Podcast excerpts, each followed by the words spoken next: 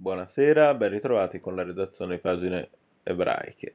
Prima della strage di Settembre Nero, i giochi di Monaco erano stati soprattutto i giochi di Mark Spitz e delle sue sette indimenticabili medaglie d'oro, un record entrato nella storia, rimasto imbattuto per la bellezza di 36 anni.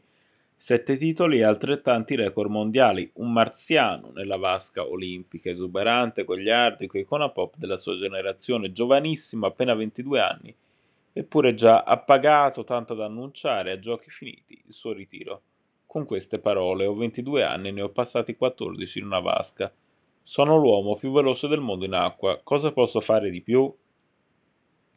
Le sue imprese rivivono nel documentario Becoming an Olympic Legend, diffuso in queste ore dal canale ufficiale olimpico, una lunga e dettagliata intervista, ma soprattutto un toccante ritorno. Mezzo secolo dopo, infatti lo ritroviamo in una Monaco ancora impregnata del suo mito, uno Spitz non più goliardico come in gioventù, ma riflessivo e visibilmente emozionato nel ripercorrere quelle gesta.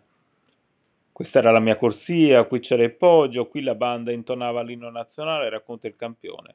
Ancora in splendida forma, una fame incessante di vittorie, un bisogno impetuoso di primeggiare in ogni disciplina. Spitz racconta come è diventato il più grande di tutti e quanto la famiglia l'abbia spinto verso quel traguardo.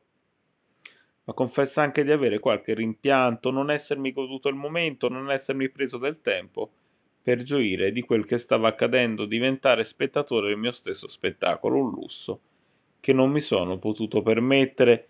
Senza una rigida disciplina, fa capire quei sette ore non sarebbero mai arrivati, una gioia comunque offuscata dal dramma che avrebbe preso piede nelle ore successive, toccando indirettamente lo stesso Spitz, ritenuto dai servizi un possibile obiettivo anche per via di un'identità ebraica fieramente esibita alle Maccabiadi come in altri contesti, fu prelevato a notte fonda e trasferito seduta stante negli Stati Uniti d'America.